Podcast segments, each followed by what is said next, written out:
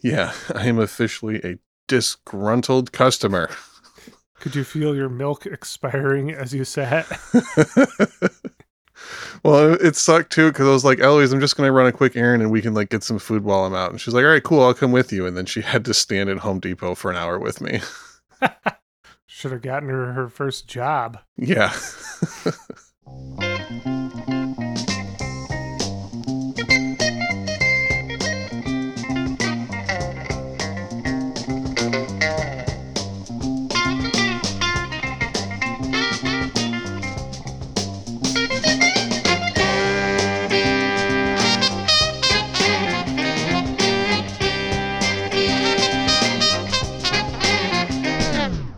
Welcome to I'd Buy That for a Dollar, a podcast about inexpensive, common, and underappreciated records that are waiting to be rediscovered.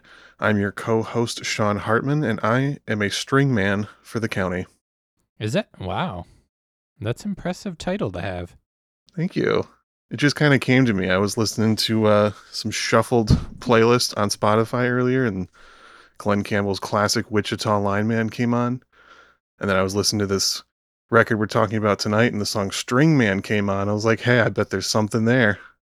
Whoa, whoa, whoa. You're getting really far ahead of us. Slow the train down. String Man. Well, I am Jeremy Ruggles, the people's champion. The people have been calling for this record for months, nay, years.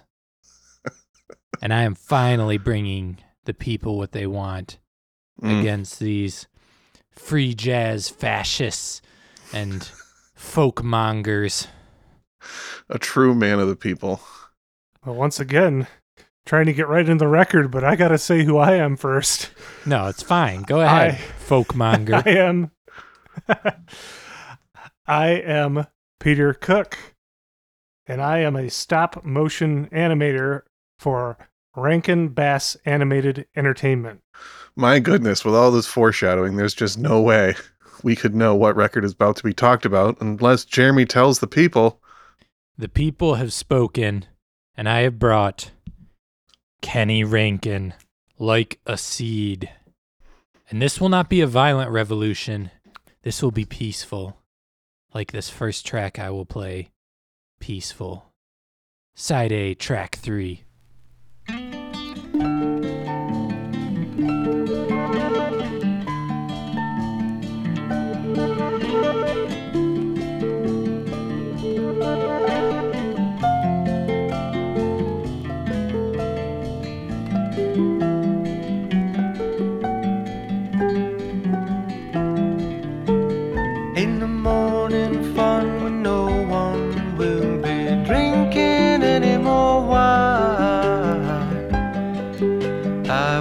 The sun up by giving him a fresh air full of the wind cup, and I won't be found in the shadows hiding sorrow. I can wait for fate to bring to me any part of my tomorrow, tomorrow.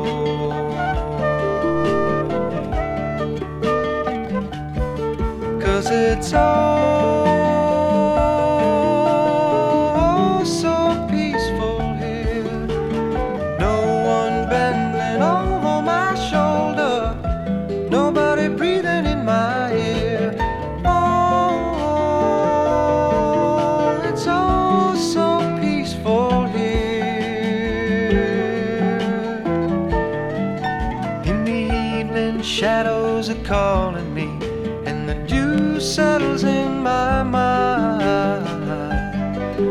and I think of friends in the yesterday when my plans were giggled in rhyme. I had a son while on the run, and his love brought a tear to my eye.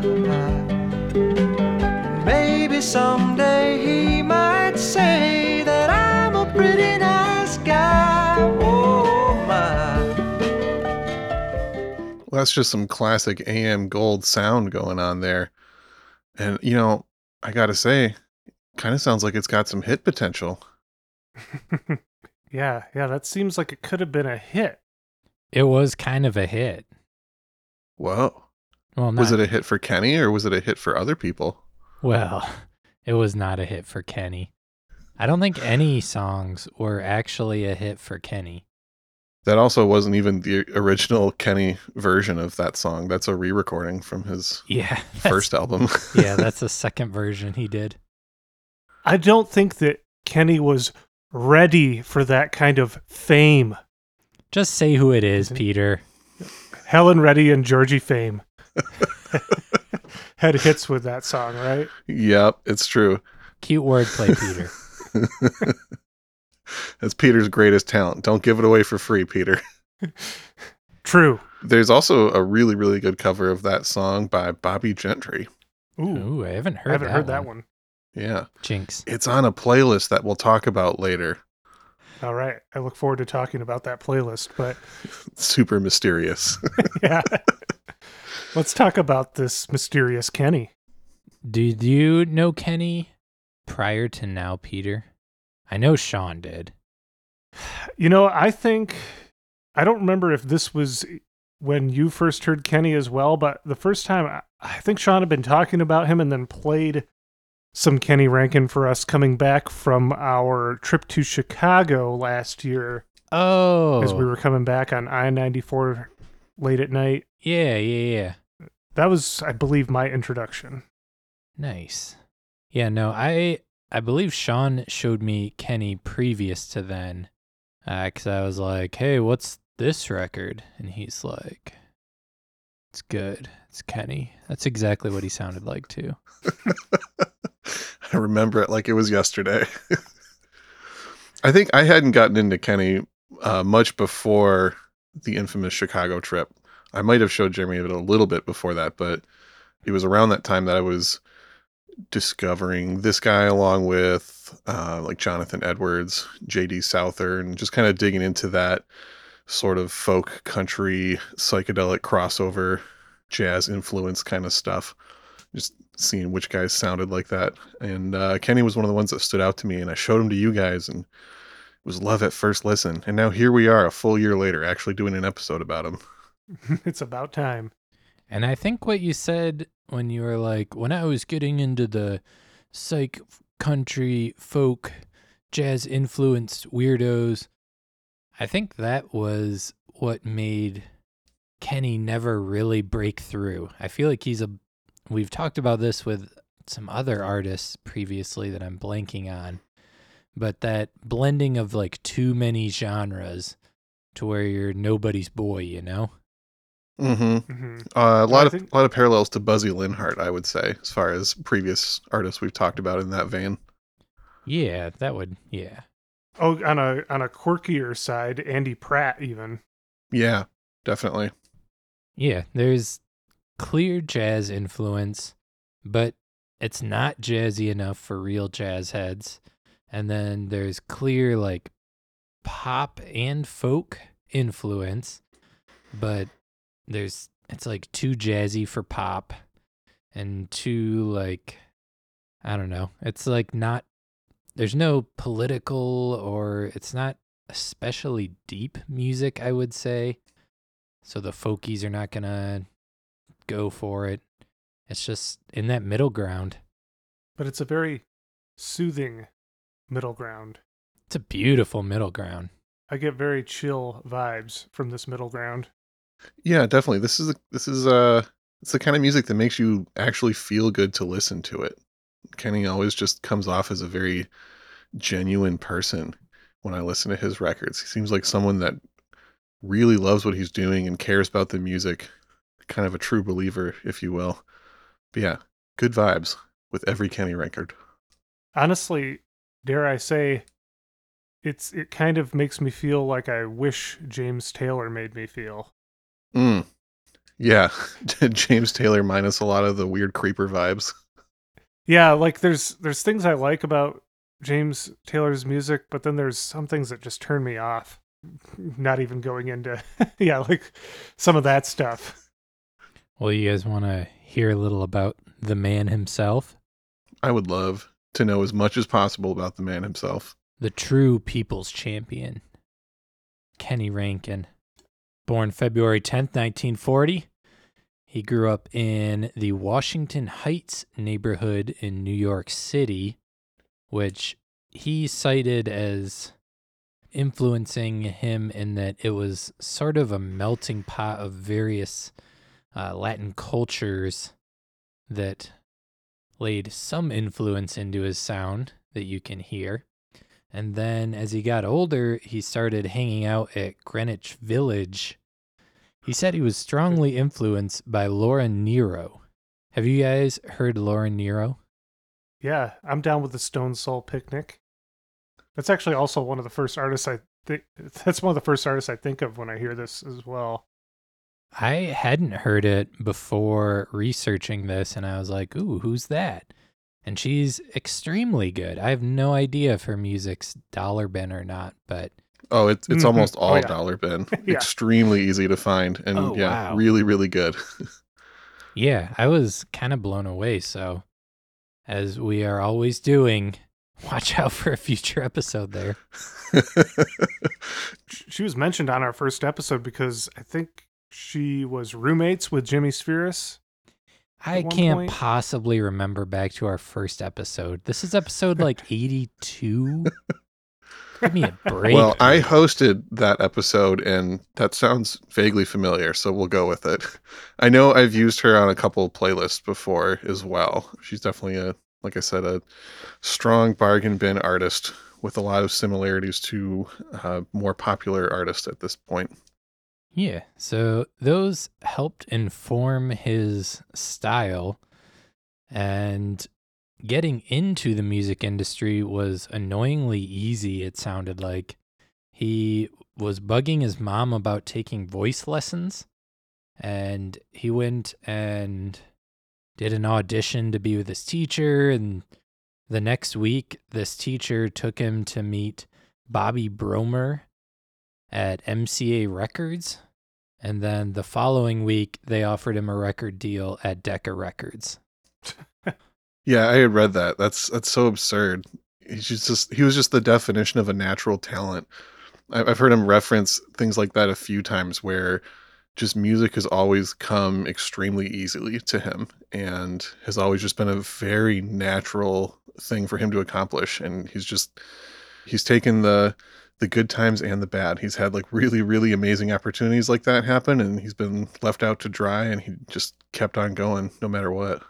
True. He, well, this is sort of foreshadowing, but he kept making albums up until he died. He was in the stages of planning another album when he passed away in two thousand nine. Yeah, and his later stuff is honestly really good. I mean, it gets a little smoother with some of his nineties records, like every other older artist that was making music at that point, but the content is still really high quality all the way through his career. Yeah. I have to I have to argue that Scott Walker was not smoother in the nineties, but I digress. Wow. There's always some exceptions, some very limited exceptions. Here, there's here, let me just throw a little speed bump down in front of this episode. Well, actually,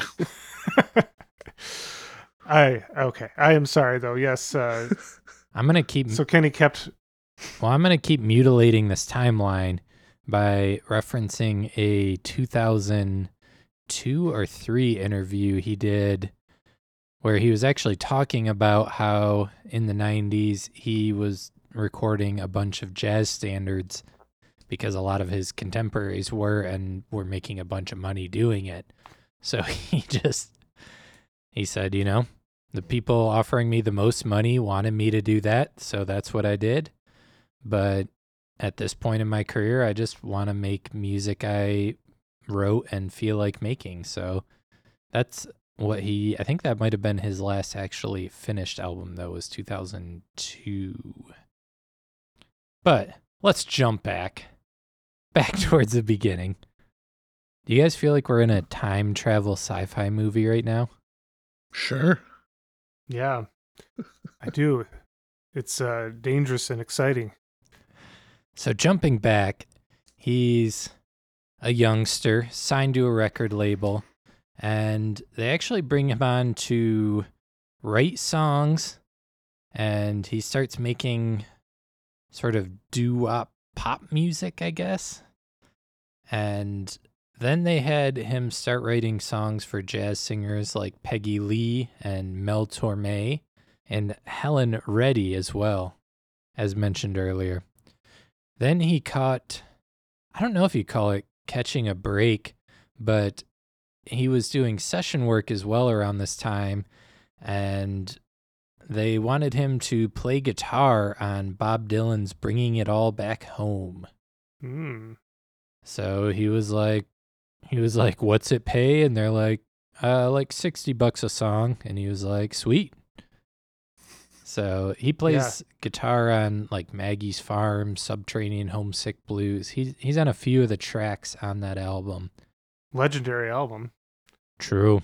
And this paved the way for him doing his first solo album, which came in nineteen sixty-seven, called Mind Dusters.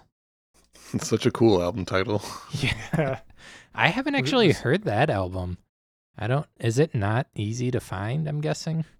It's it's not a particularly valuable record, but it's one of the harder ones of his to find. I just found a copy a copy a few weeks ago. I've only listened through it like once though. It's definitely a little more in the like psych territory. I can say j- based on just the name, that friend of the show David Drucker, that would be his favorite one. Makes sense. Painted Faces. So I haven't heard that album, but he apparently covers Gordon Lightfoot, Bob Dylan, Fred Hellerman, and then he has a few of his originals mixed in there as well. And then around this time, he also was working with I'd Buy That alumni Janis Ian. Oh. Doing some work with. Nice. Working, making some songs with her. Yeah, kind of as you pointed out with, you said that may have been a bit more psychedelic. It felt like his timing was really off with his next album, where he started to shift into more, what's, it's not really adult contemporary, but A M Gold. It kind of got more easy listening, and this was right when the hippie sixties were in full swing and people wanted radical psychedelic music, and he went the opposite direction. Light rock. Light rock. Let's play. I want to do another song now. I've been talking for a minute. Let's do, uh, I want to do Coming Down. Ooh, yeah, this is a good one. This is side A, track five.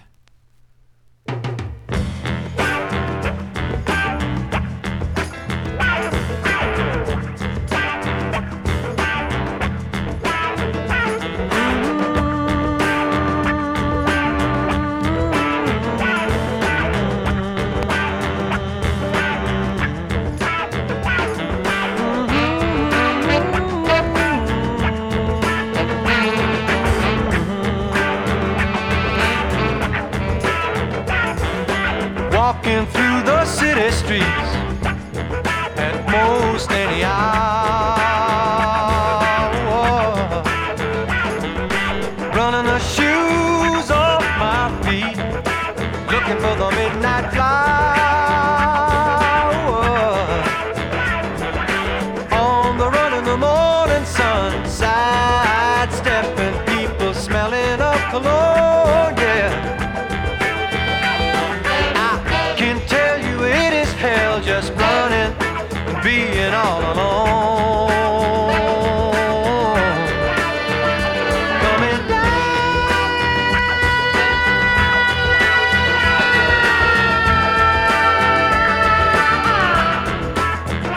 Coming in my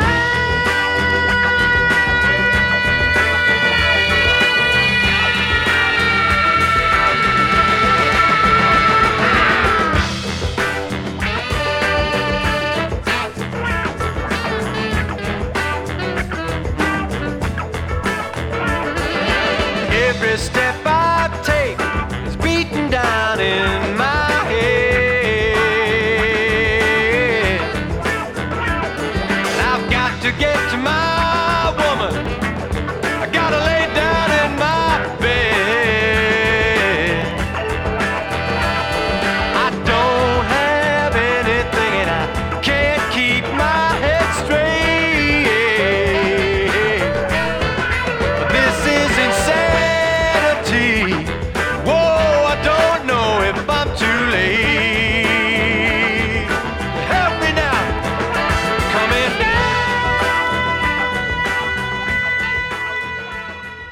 that song right there perfectly reflects the album cover for me, which, if you haven't seen it, features a small plant growing up through a crack in the asphalt.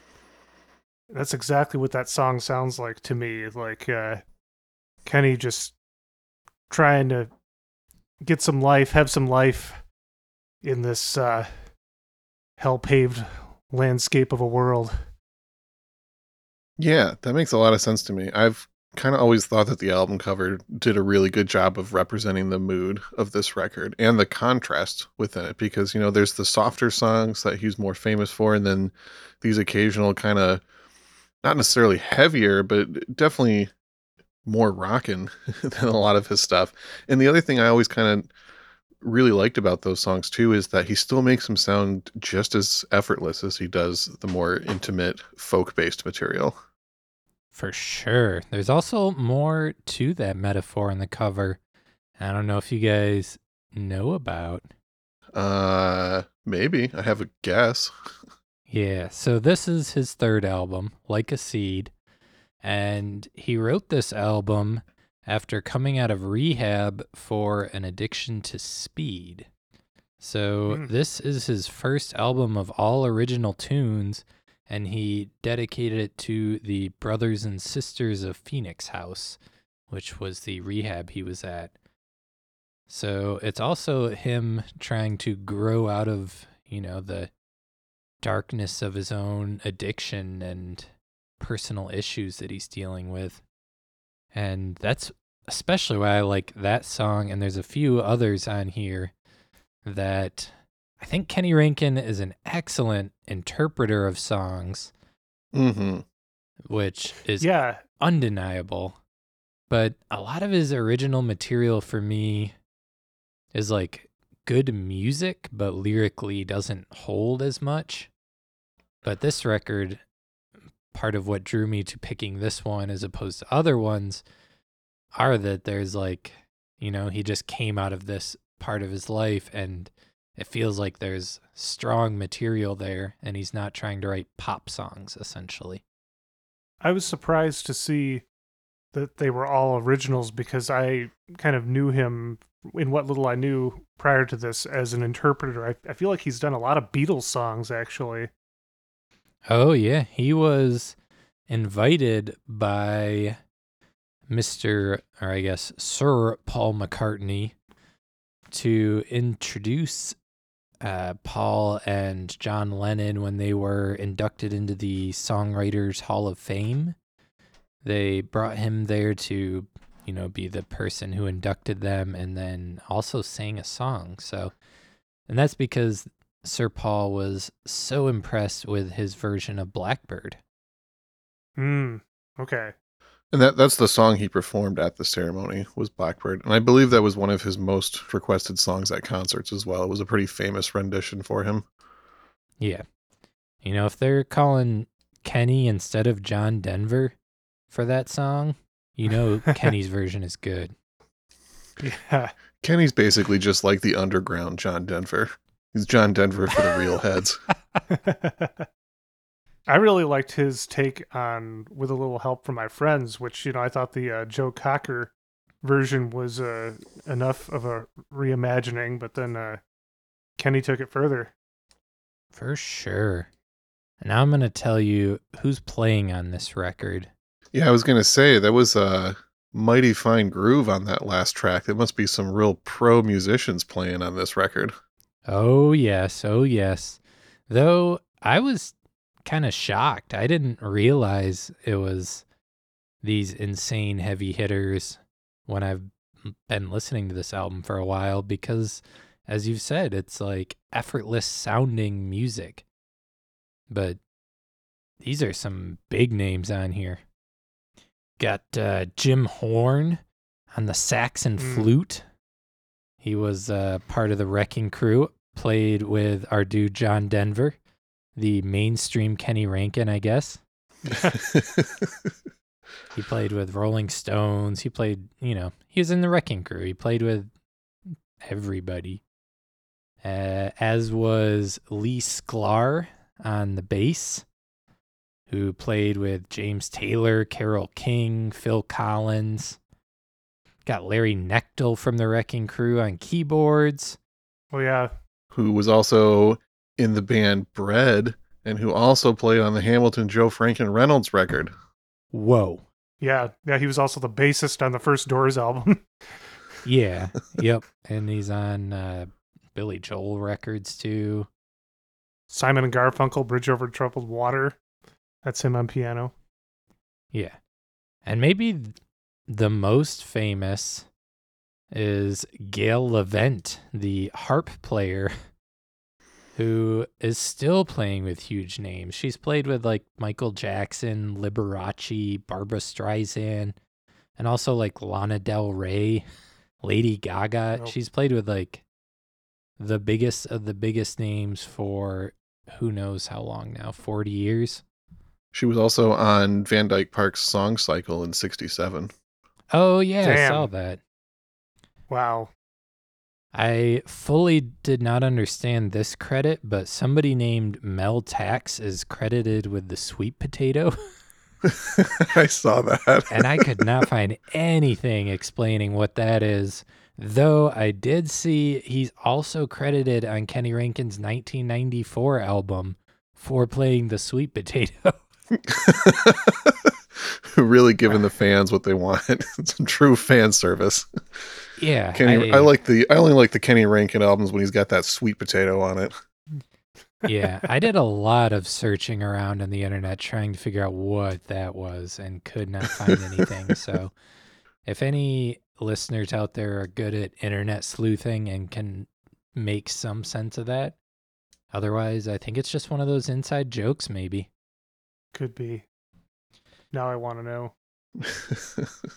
If you do know, email us at I'd Buy That Podcast at gmail dot com.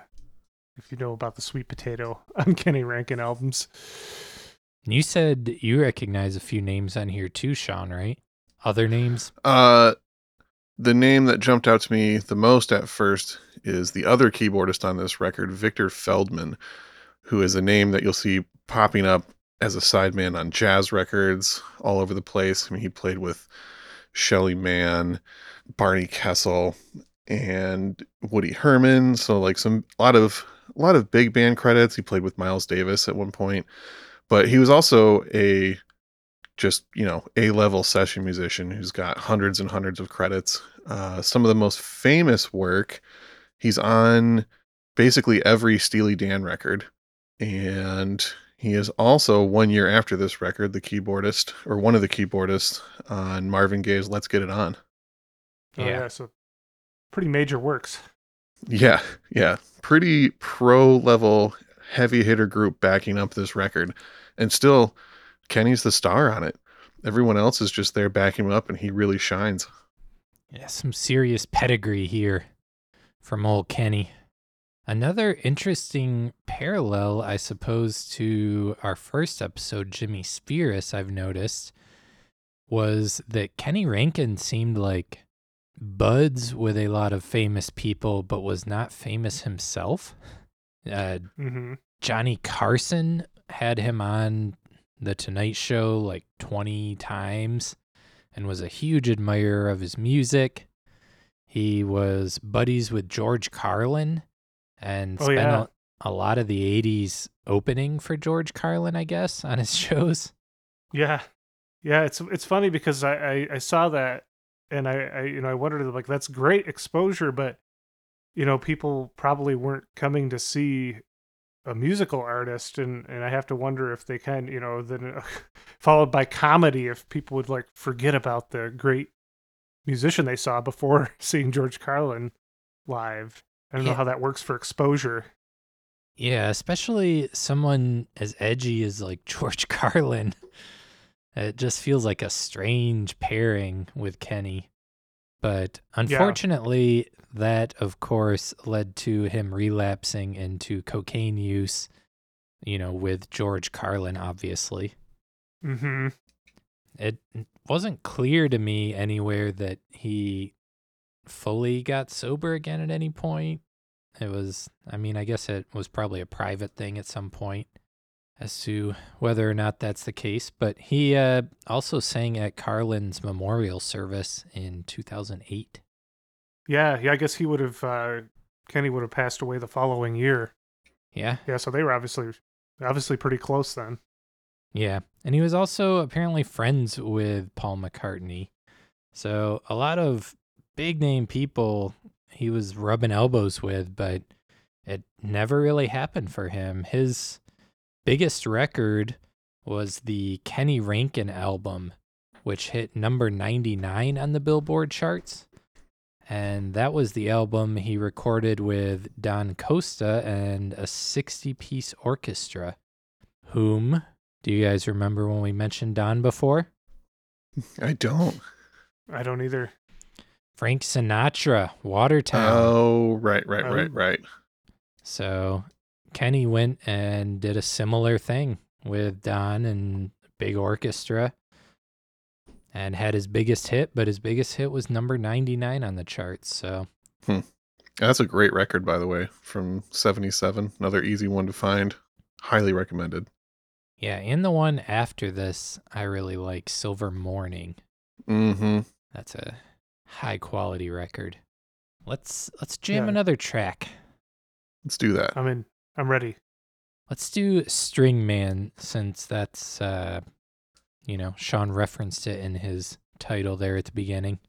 People have been waiting ever since the intro. Precursor to Spoon Man by Soundgarden.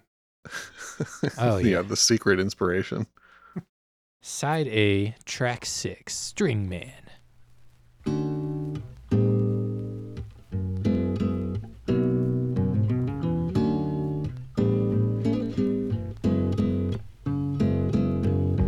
There's a man I know who's got a heart so full of joy, it can make you fly.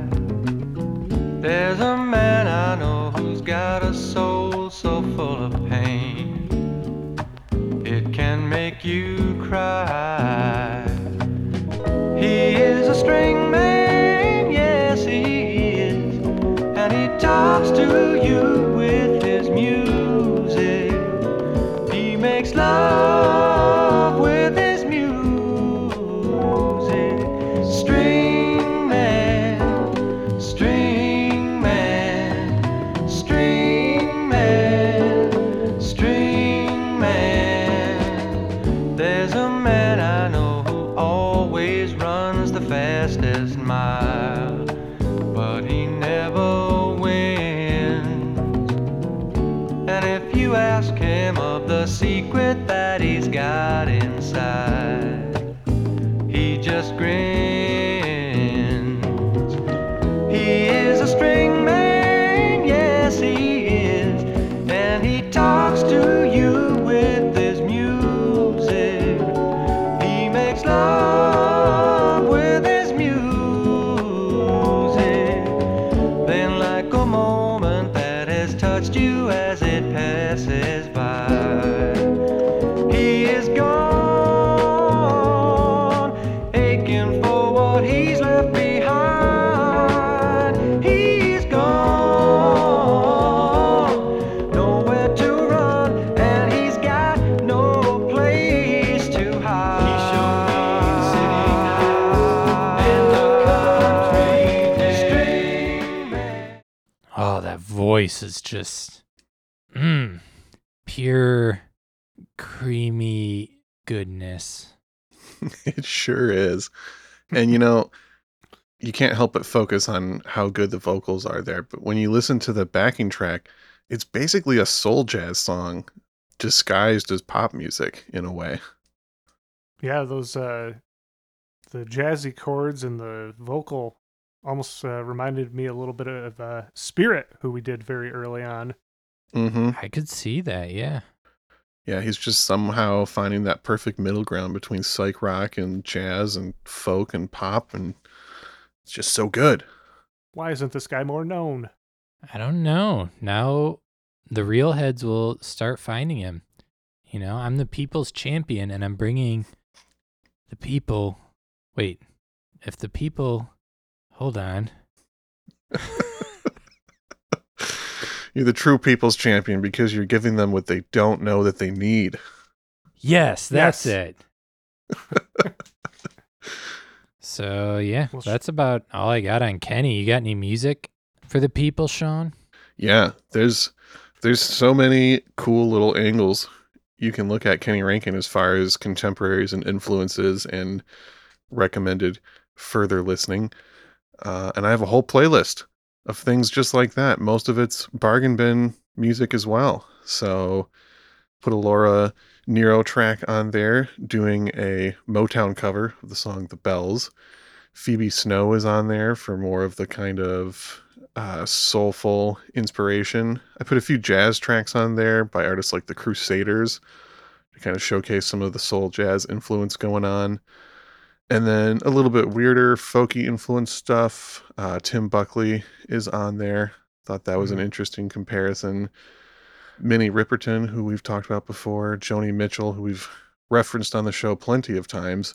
Another guy who I think has actually a really similar vocal style, especially when you listen to Kenny's more smoothed out jazz influence stuff. Michael Franks, I think, is a really good similar artist for people to dig into. Bobby Gentry's version of Kenny's song Peaceful is on there. Jimmy Spheeris, who we've mentioned, Mel Torme, The Carpenters, Harry Belafonte, Peggy Lee, and so much more. You can find the playlist on Spotify, all two hours of it. Just search I'd Buy That Podcast, all one word, to find this and every other Season two playlist. I feel a two-hour bubble bath coming on now. Ooh, perfect. Ooh, that sounds like the ideal way to consume that playlist. You out there, listener, if you like what you're hearing and want more, you can always head over to patreon.com slash I'd Buy That Podcast and pledge to support us and receive more content in return. So check that out if you're interested. We just had another sign up. Thank you, Wes. Solid. We're, we really appreciate all the support from our Patreon followers. And if you're interested in becoming one, once again, patreon.com slash I'd Buy That Podcast. What else we got? What do we want to do before we get out of here? I don't have anything Any closing, else. No closing thoughts? I have one closing thought. Um, I feel like any day that I've gone in like a serious multiple hours of digging at like multiple stores, any day I've done that, I have found a Kenny Rankin record. This is like definitely one of the easiest bargain bin artists to find that we have talked about on this show. And as I've said before, there is no bad Kenny Rankin record. So if you enjoyed any element of stuff you've heard today, get ready. They're all out there. They're all cheap. They're all good. Yeah, for some reason, I was under the impression that he had more country sounds than I am hearing on this record. Does is some of his stuff lean in that direction a little bit more? Um, there's there's some elements of it here and there. Um, oftentimes more folk influence folk. than country, I would say, mm-hmm. even though there's they're very similar. And then yeah, later on, it's more jazz influenced. Uh, especially like the kind of Quiet Storm pop jazz stuff. True. And I would, my last thing I would guess I would just like to reiterate is, as nothing we played here was a cover, but that is definitely, if not his strongest point, one of his strongest points is his interpretation of classic songs. So go and check that out too. I'm sure there's some of that on the playlist, I'm guessing, right, Sean? Yeah, there is. And uh, so, like you mentioned, his last studio record was in two thousand two. But in two thousand fifteen, he put out a live album called The Bottom Line Archive. And it's a really good live record with a lot of good examples of his interpretation of other people's songs. That's one I would recommend for people to dig into. I believe in the power of Kenny, Sean, but I really don't believe he put that out. Seeing as how he was dead? Yeah. Well, the re- okay. I'm I'm looking at the details here. Spotify has twenty fifteen as the date on it, but it was recorded in nineteen ninety. I think it was actually released in twenty fifteen, unless the date's just entirely incorrect in here. But it still stands that that is a good live record with good Kenny songs on it. So I'm pretty sure that things can be released posthumously. Yes. True. Uh, well, Jeremy, what have you decided to leave us with uh, this time? I want to leave the people with Bad Times Make You Strong, because I like this song, and I think that's a great message. Yeah, something to keep in mind as we sally forth here. Well, thank you so much for listening to yet another fine episode of I'd Buy That for a Dollar. I am Peter Cook. I'm Sean Hartman. And I'm Peter Hartman. No, I'm Jeremy Ruggles. Oh, you...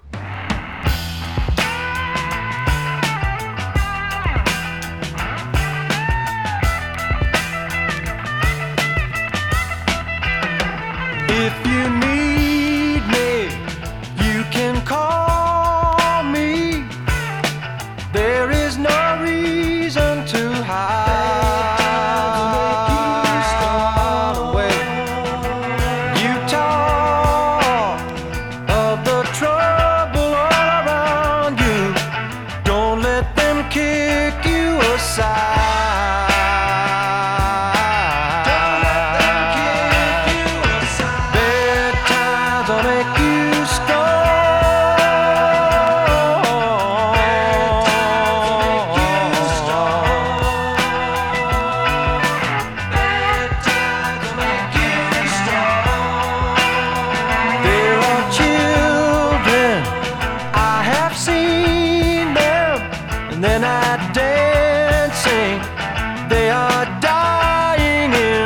Street.